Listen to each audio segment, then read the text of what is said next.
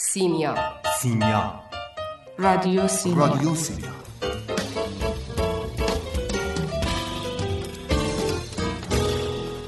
ادبیات؟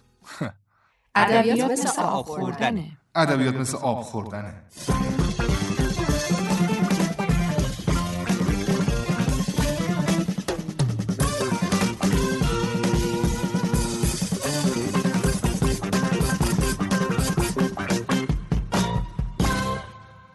نمی‌دونم اولین کسی که با خودش فکر کرد حالا از شنبه کی بود. اما هر کی بوده بنیانگذار یک نهزت بسیار عمیق و ریشه‌ای در دل و جان ما شده. خودش کدوم یکی از ما تا حالا نگفتیم این کار باشه از شنبه.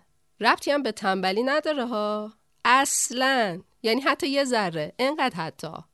تمام این قصه ها و داستان ها و فیلم ها و کارتونایی هم که می‌بینیم چپ و راست درباره تنبلی می‌سازند به از شنبه ما ربطی نداره.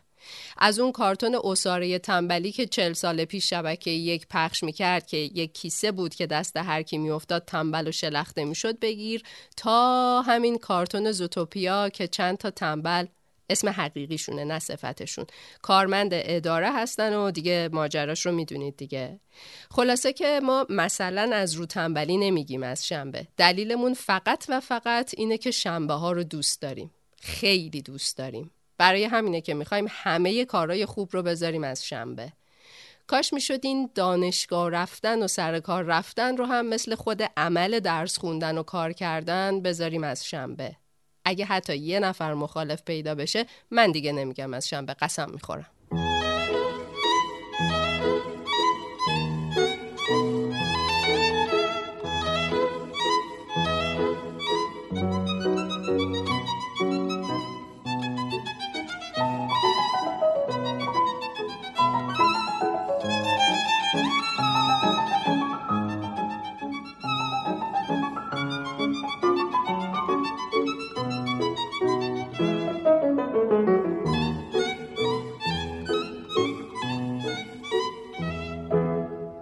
دو یار زیرک و از باده کهن دمنی. فراغتی و کتابی و گوشه چمنی. من این مقام به دنیا و آخرت ندهم. اگر چه در پیم افتند هر دم انجمنی. این حرفا به من ربطی نداره حافظ میگه. همون که یه جا دیگه هم دستور داده بشینین لب جوب و گذر عمر ببینین. ولی خب واقعیتش اینه که منم بدم نمیاد. دوستان و رفقا جمع باشن نوشیدنی خونکم باشه بعد یه کتاب و یه گوشه دنج. حالا چمنم نبود نبود. ولی از همه اینا مهمتر اون فراغت است که اگه اون نباشه عمرن بقیهش حال بده. جوری که بتونی لم بدی و زیر لب بگی صوفی ابن الوقت باشد ای رفیق. نیست فردا گفتن از شرط طریق. خب باید یه چیزایی تأمین باشه که به قول مولانا ابن الوقت باشی و فکر فردا رو نکنی دیگه. این یعنی همون فراغت. اما اینو نباید با تنبلی و پشت گوش اندازی اشتباه گرفت. تنبلی حتی برای صوفی هم که اسمشون بد در رفته چیز قابل قبولی نیست. به کاهلی پر و بال امید میپوسد. چو پر و بال بریزد دگر چرا شایید؟ مولانا در این بیت اصلی ترین آفت تنبلی رو از دست رفتن امید می‌دونه. چرا؟ شاید دلیلش رو باید در این بیت های نظامی پیدا کرد. ای بسا تیز طبع کاهل کوش که شد از کاهلی سفال فروش. وی بسا کوردل که از تعلیم گشت قازل قضات هفت اقلیم. میگه با تلاش و کوشش میشه نداشتن استعداد و پوشش داد. ولی استعداد بدون تلاش هیچ ثمری نداره. یعنی شما ببین چه آفتی تنبلی. با این حال ایرادایی که به ادبیات عرفانی می‌گیرن خیلی هم بیراه نیست. شما این حکایت مصنوی رو ببین. در دفتر سوم مولوی قصه مردی رو میگه در زمان حضرت داوود که نشسته بود کنج خونش و هیچ کاری هم نمی‌کرد. فقط دعا می‌کرد که خدایا بفرست یه کامیون پول کرایش هم خودت حساب کن. جماعت همیشه بهش میخندیدن و می‌گفتن خب پاشو برو کار کن لند هور ولی اون یارو اگه می‌خواست بره کار کنه که بس نمیشه تو خونه دعا بخونه. خلاصه یه روز بی هوا یه گاو که رم کرده بود دوید تو خونش. مردم پاشد گاو و گرفت و زب کرد و زد بر شکم. سر و کله صاحب گاو پیدا شد که آقا گاو من رم کرده اومده خونه تو. یارو هم پر رو پر رو دستشو زد کمرش و گفت گاو تو؟ مرد حسابی من یه عمر دارم اینو از خدا می‌خوام. حالا داده. برو خدا روزی تو جای دیگه حواله کنه. یارو صاحب گاوه داد و بیداد را میندازه و مردم جمع میشن و میگن خب راست میگه بنده خدا گاوش اومده خونت باید پسش بدی. اما یارو گوشش به این حرفا به دکار نبوده. خلاصه میرن پیش حضرت داوود. داوود اول به نفع صاحب گاو رأی میده. بعد میگه حالا بذارین یه شب دربارش فکر کنم. شب بهش الهام میشه و می‌فهمه اون صاحب گاوه در واقع پدر بزرگ این گداه رو سالها پیش کشته و مال و اموالشو کشیده بالا. خلاصه فردا دوباره میشینه تو محکمه و مرده رو رسوا می‌کنه و کل داراییشو می‌گیره میده به این گداه اینم حکایتی آموزنده در فواید تنبلی. تازه بیدل دهلوی هم در رساله نکات در ستایش تنبلی یه فرازی داره که شاهکاره. میگه کسب موقوف حمالی و گلکاری نیست. بی تلاشی نیست تلاشی است و بی دست و پایی نیز معاشی. حالا بیا درستش کن. از این بدآموزیا که بگذریم شیخ بهایی معتقد تنبلی و کاهلی مرضیه که هیچ درمونی نداره. توی کشکولش می نویسه یکی از بزرگان گفت سه چیز را حیله‌ای نتوان. توهیدستی که با تنبلی آمیخته بود اداوتی که با حسادت آمیخته بود و بیماری که آمیخته به پیری بود. سنایی یه قدم اونورتر برمیداره و در کتاب حدیقه تنبلی رو مترادف نادانی می‌گیره. هر که با جهل و کاهلی پیوست پایش از جای رفت و کار از دست. بدتر از کاهلی ندانم چیز. کاهلی کرد رستمان را هیز. هیز یعنی نامرد یعنی رستم هم از مردی میفته با تنبلی. روز بیکاری و شب آسانی نرسی بر سریر ساسانی. این مطلب رو با یه جمله از قابوسنامه تمومش کنم. مرحوم محمد تقی بهار معتقد قابوسنامه مجموعه تمدن ایرانی پیش از حمله مغوله. حالا ببینیم عنصر المعالی در این مورد چی میگه. از کاهلی ننگ دار که کاهلی شاگرد بدبختی است و رنج بردار باش که چیزی از رنج گرد شود نه از کاهلی. پس آنچه از رنج و جهد به دست آید از کاهلی و غفلت از دست دادن نه از خرد باشد. و اینجوریه که منم باید به جای این همه حرف زدن پاشم برم به کارم برسم که گفت دو گفته چون نیم کردار نیست.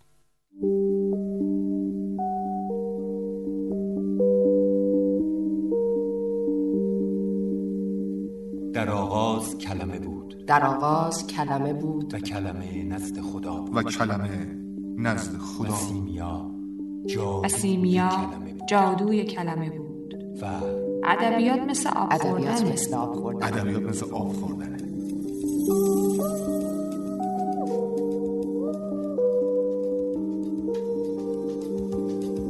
سیمیا. سیمیا. سیمیا. سیمیا.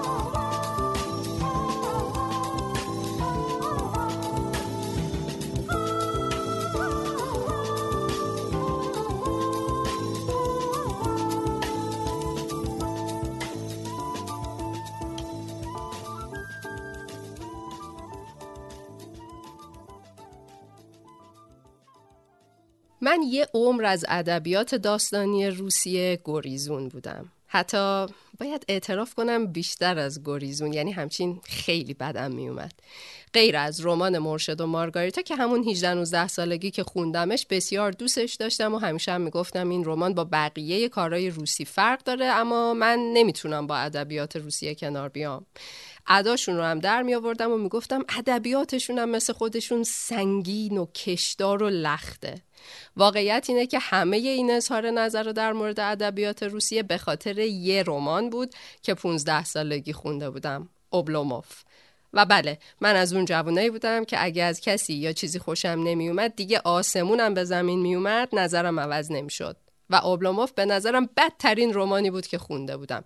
کسل کننده خواباور ملالانگیز کرخت و تنبل. خلاصه هرچی از این صفت ها بلد بودم میبستم به اوبلوموف و نویسندش ایوان گونچاروف و بقیه نویسنده های روس. البته غیر از بولگاکوف و مرشد و مارگاریتای عزیزش. و خب سالها گذشت و نظر من برنگشت. هر چقدرم که میشنیدم این رمان خیلی خوبه توی دلم به گویندش یه لبخند ملیح می‌زدم و از سر فهم و سلیقش میگذشتم. یه روز خیلی اتفاقی بدون اینکه هیچ دلم بخواد خیلی مجبوری با چند تا از دوستام فیلم چند روز از زندگی اوبلوموف نیکیتا میخایلکوف رو دیدم. طبیعتا اولش کلی قر زدم که دارم وقت گرانقدرم رو تلف می‌کنم و این حرفا. بعد کم کم سکوت کردم و دیگه وسط های فیلم بود که دیدم داره از داستان خوشم میاد. وقتی فیلم تموم شد گفتم چه خوب بود. و تصمیم گرفتم بعد از این همه سال یه تجدید نظری بکنم و به رمان یه فرصت دوباره بدم. اتفاق جالب زندگی اینه که همیشه راه برای تجدید نظر بازه چون آدم در طول زندگی تغییر می‌کنه. خب خودتو بذار جای من. یه دختر 15 ساله بودم. یه کمی زیادی پر انرژی دوست داشتم ماجراجویی کنم دلم می‌خواست کارهای هیجان انگیز بکنم بزنم برم بشکنم کار کنم.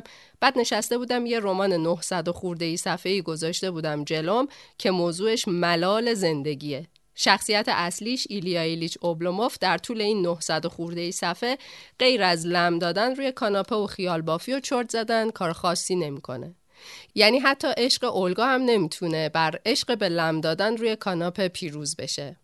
من 15 ساله فقط شنیده بودم اوبلوموف رمان مهمیه. چه می‌دونستم طبقه اشراف قرن 19 هم روسیه چی بودن که حالا رومانی که همون سال 1859 نوشته شده بخواد طرز زندگیشون رو نقد کنه.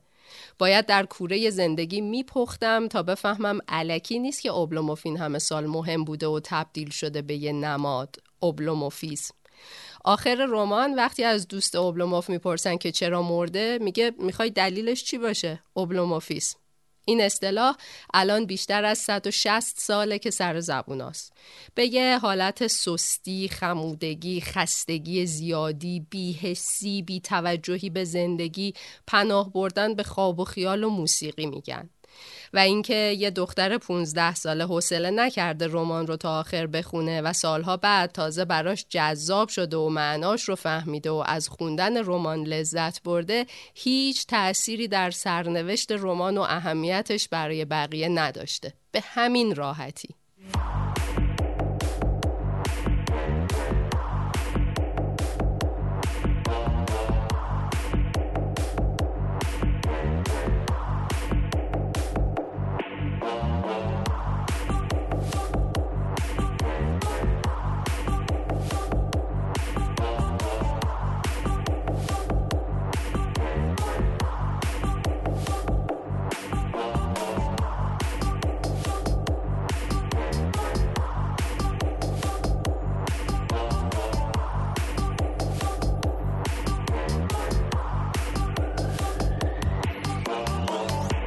چرا از شنبه؟ چون نمی‌دونم فردا چی میشه. شاید میترسم چیزیه که بیشتر از همه دنیا دوستش دارم تغییر بدم و یا نه حتی به از دست رفتنش فکر می‌کنم. پس برام بهتر همه چیزو در جاش متوقف کنم. فقط برای یه مدتی که البته نمی‌دونم چقدر ممکنه طول بکشه. بهتر خودمو بسپرم به یک کاهلی ابدی و عمیق. که احتمالاً برای بقیه قابل درک نیست و شاید ملالت باره. اینو فقط من می‌تونم بفهمم که نتیجه تغییر توی موقعیتی که هستم جز مرگ و نیستی و رفتن نیست.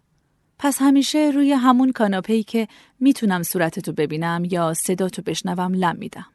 شاید وقتی از اونجا بلند شدم تا بخوام دوباره برگردم هیچ چی سر جاش نباشه. بذار همه فکر کنن تنبلم. نمی‌دونم. موقعیت سختیه. و هر اظهار نظری یک خیز زود هنگامه برای شیرجه زدن توی موضوعی که اصلا روحتونم ازش خبر نداره چیه. این وضعیتیه که زن و مرد نمایشنامه نمی‌دونم فردا چی میشه نوشته تنسی ویلیامز توش گیر افتادن. زن مریض احواله و احتمالا داره میمیره. مرد هم از کار بیکار شد و حتی دلش نمی‌خواد که دیگه بره سر کار. تمام مدت آشنایی این دو نفر به بازی ورق و تماشای اخبار تلویزیون گذشته و آخر شب هم مرد می‌رفته پی زندگیش. بدون اینکه جرأت کنن تجربه یه زندگی مشترک رو امتحان کنن. این روال تکراری ملالانگیز حالا برای هر دوشون تبدیل به یک گنج با ارزش شده. اینقدر که نمی‌خوان هیچ چیزی حتی بالا رفتن از یک پلکان یا سر کشیدن توی آشپزخونه کوچکترین تغییری توش ایجاد کنه. اونا مدام از تغییری حرف می‌زنن ولی مطمئنن هیچ وقت انجامش نمیدن. گمونم به این فکر می‌کنن که شاید بهترین لحظات زندگیشون همون بتالت همیشگیشون بوده. چهارشنبه های شوم نخواستین چهارشنبه. فکر کنم هنوز درد داری آره؟ اگه دارم درد منه نه مال تو. و حق دارم ازش حرف بزنم مگه نه؟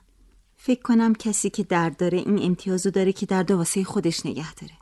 اما امشب اون دراگستو رو امتحان کن و قیافه فلاکت بارم به خودت نگیر شاد و پرنشاد برو کنار یکی بشین که به نظر برونگرا بیاد. اول تو یه حرفی بزن. می‌دونم از حرف زدن نفرت داری. اما آدم گاهی مجبور میشه کاریو که واسش سخته رو انجام بده. حرف بزن. حتی اگه فقط دهنتو باز کردی تا بگی امشب صدای یه جغد و شنیدی که روی یه نخ صدای تو رو تقلید می‌کرده. مسلما حرفتو باور نمی‌کنه. ولی این می‌تونه به یه مکالمه جذاب منتهی بشه. گمونم منظورت اینه که منظورم اینه که توی زندگی خیلی چیزا باید تغییر کنه. لازم نیست که تغییرات ناگهانی باشه. پذیرش تغییرات خیلی آسون تر میشه وقتی از قبل خودتو براش آماده کرده باشی. واسه یه همینم از پیشخونه دراگستور حرف زدم. اونجا روشن و شلوغه. بلد نیستم چجوری این کارو بکنم و نمی‌خوام امتحانش بکنم. می‌خوای دیگه اینجا نمونم؟ نموندن بیان دیگه ای از مردنه. برنامه امشب تغییر دادم. با همه این حرفا من میرم طبقه بالا. هنوزم اگه واسهش وقت بذارم و دستم و به نرده ها بگیرم می‌تونم از پس پله ها بر بیام. می‌تونم تا پاگرد برم اونجا یکم استراحت کنم و بعدش باقی راهو برم بالا. و اما در مورد تو. نصیحت منو راجع به پیدا کردن آشناهای جدید فراموش نکن. لازم نیست حتما دمه پیشخون باشه. میشه تو می‌خونه ای جایی باشه. این نصیحت من به توه. هرچند که مثل روز روشنه برام که بیفایده است. آشنا که دوست نمیشه. دوست دیگه کیه؟ بی خیالش. به هر حال سرای برگشتن دی چیزی بخور. میمونم تو بری اتاق خوابت بعدش میرم. نه منتظر نشو. الان برو. می‌خوام قبل خواب یکم با خودم حرف بزنم. نباید تو پاگرد بخوابی. نمیشه که تو پاگرد بخوابی. من هر کاری بخوام می‌کنم. فکر نکنم مجبور باشی همه شب اونجا تنها بمونی. این نظر توی نه من. شب بخیر. برو. حالا برو. از دیگه گذشت. من متاسفم. من حس می‌کنم همه احساسات تو به من از دست دادی. اینطور نیست. اگه هنوز دوستت نداشتم امشب تو خونه رات نمی‌دادم. دوستت داشتم و هنوزم دارم. ولی ما از دو تا سرزمین مختلفیم. میشه رو کاناپه بمونم؟ نه نه. متاسفم. نه. باید بری. همین الان. تو من چی؟ تو همه زندگی منی. بی تو هیچی وجود نداره. خواهش می‌کنم بذار رو کاناپه بمونم.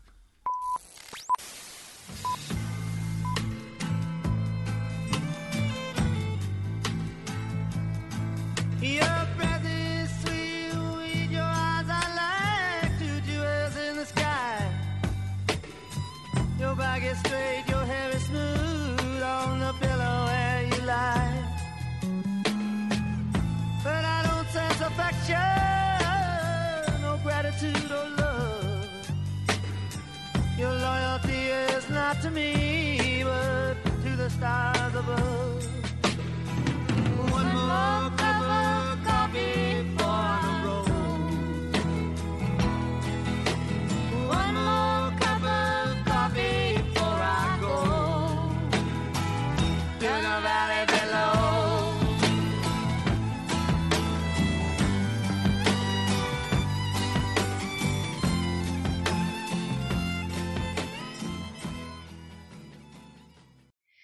فکرش رو بکن یه روزگاری پادشاهی بوده تو این سرزمین که تو سالهای آخر حکومت نگرانیش این بوده که حال و روز مردم چطوره.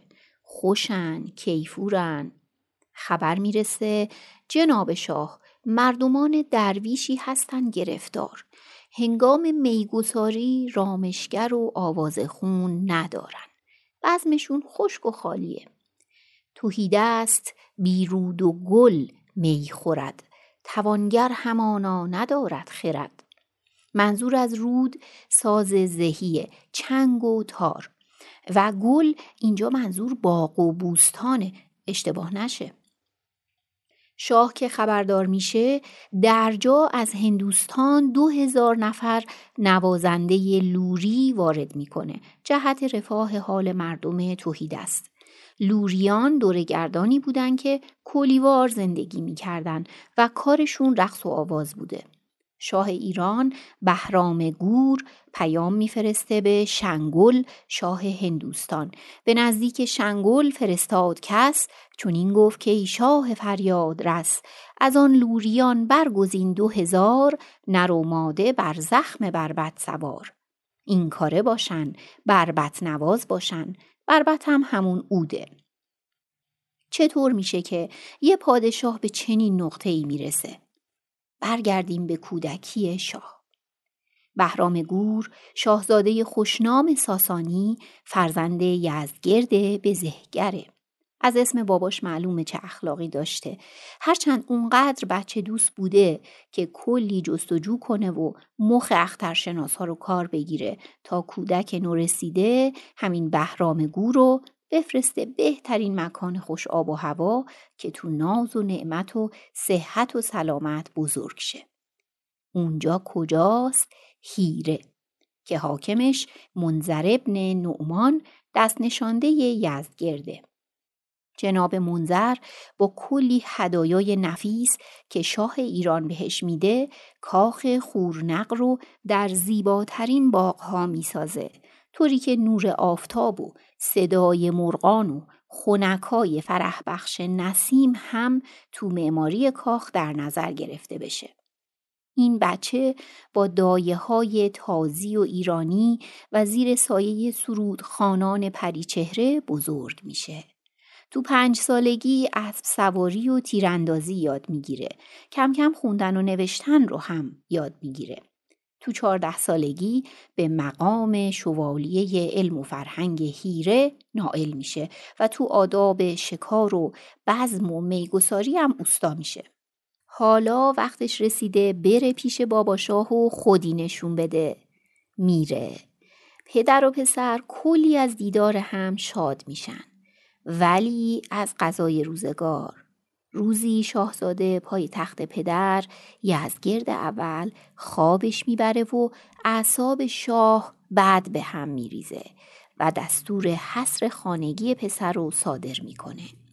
پدر چون بدیدش به هم بر دو چشم به تندی بر او بانگ برزد به خشم. به دشخیم فرمود کین را ببر که از این پس نبیند کلاه و کمر. بدو خانه زندان کن و بازگرد نزیبد بر این گاه ننگ و نبرد. بهرام گور بهرام پنجم تو اون حبس خونگی به یه نتیجه درخشان می‌رسه. اینجا جای من نیست. جای من پیش منظره تو اون باغ. به شکار گور و گشت و گذار. بعد از چند روز با میانجیگری نزدیکان شاه شاهزاده دوباره به هیره برمیگرده. جز از بزم و میدان نبودیش کار وگر بخشش و کوشش کارزار. انگار بعضی آدما راه زندگیشون کلا هفخانه دائم باید خودشونو ثابت کنن بجنگن زور بزنن. بعضیام نه.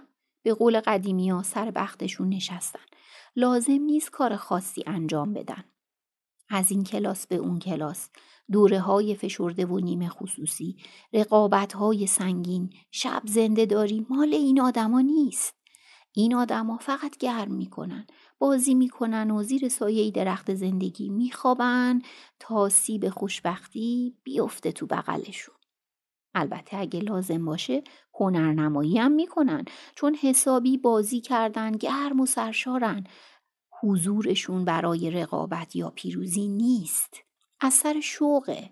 به وقتش پیروزم میشن. مثل همین آقای بهرام گور که به وقتش تاج پادشاهی رو مال خود می‌کنه. بعد از مرگ باباشاه موبدان فرد اصیلی رو به نام خسرو به پادشاهی انتخاب می‌کنن.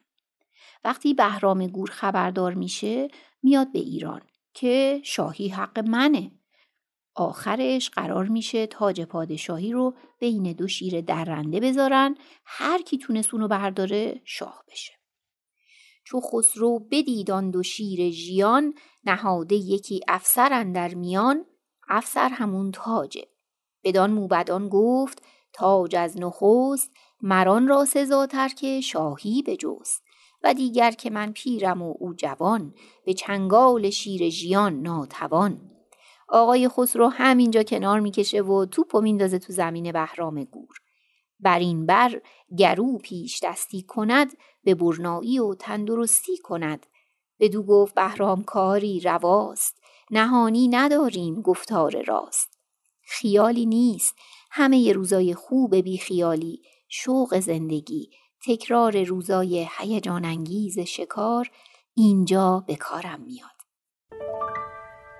از تو سخن, سخن از به آرامی. از تو سخن از به تو گفتن. تو گفتن. از تو سخن. از به آزادی. به آزادی. من دوست دارم از تو بگویم از تو بگویم را.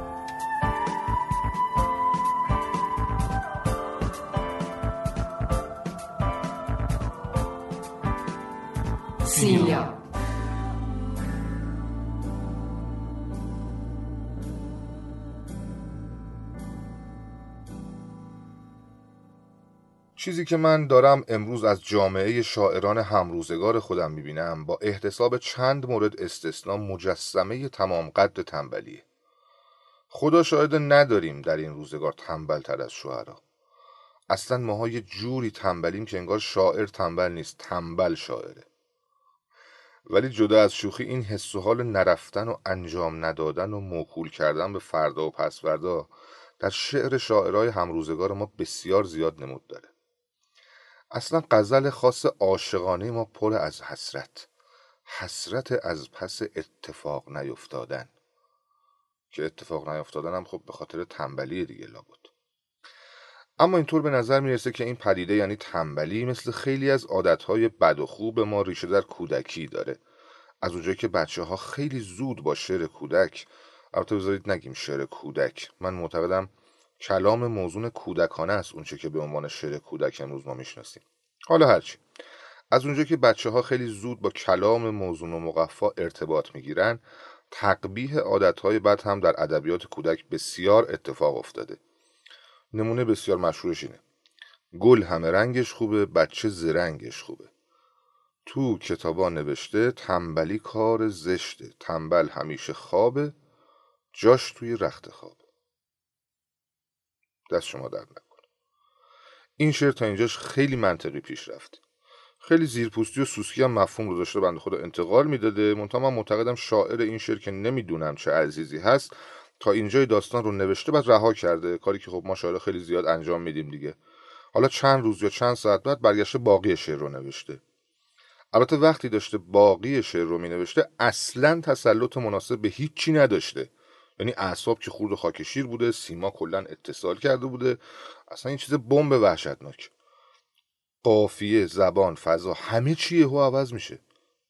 شما ببینید در ادامه چه اتفاقی میفته میگه پاشو پاشو بیدارش کن از رخت خواب جداش کن. بشور دست و رویش شانه بزن به مویش.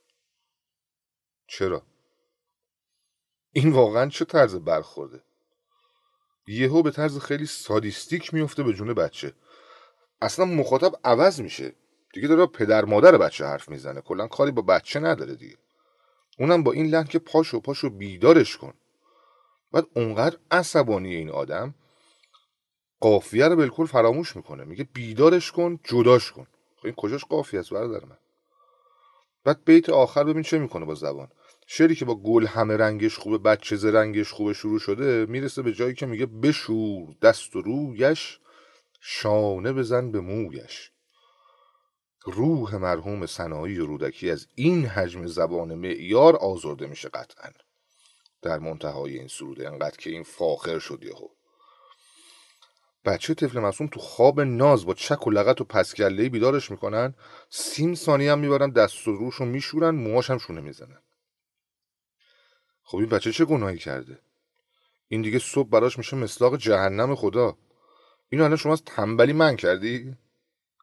این بچه من مطمئنم در آینده در هر مکانی از هر فرصت ولو کوتاهی استفاده می‌کنه که بخواب عمیق.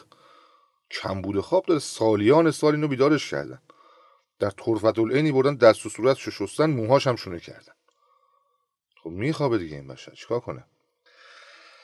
البته در جستجوهای خودم برخوردم به یه ورژنی که ادامهش خیلی منطقی تره. به این صورتی که بعد از اینکه تنبل همیشه خواب جاش روی رخت خوابه که منطقی پیش رفته بود میگه که وقتی خروس می‌خونه بچه خوب می‌دونه باید بلند از خواب بخنده مثل آفتاب مثل گلاوا بشه تمیز و زیبا بشه. اینجا دیگه هم قافیه ها درسته هم دیگه مخاطب عوض نمیشه فضا عوض نمیشه. این منطقی تره ولی خب این کمتر شنیده شده است. ورژن انگار از اون محافل خصوصیه.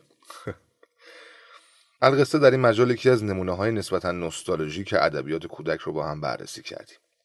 کاش که همیشه گل لبخند رو لباتون باز بشه چرا که همتون همتون با لبخند به مراتب زیباترید